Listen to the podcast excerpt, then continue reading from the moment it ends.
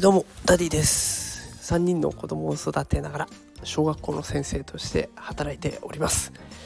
このラジオでは子育てや教育を楽にできる、そんなヒントを毎日お送りしておりましたが、今日はちょっとお迎えの関係でうまく収録ができなさそうです。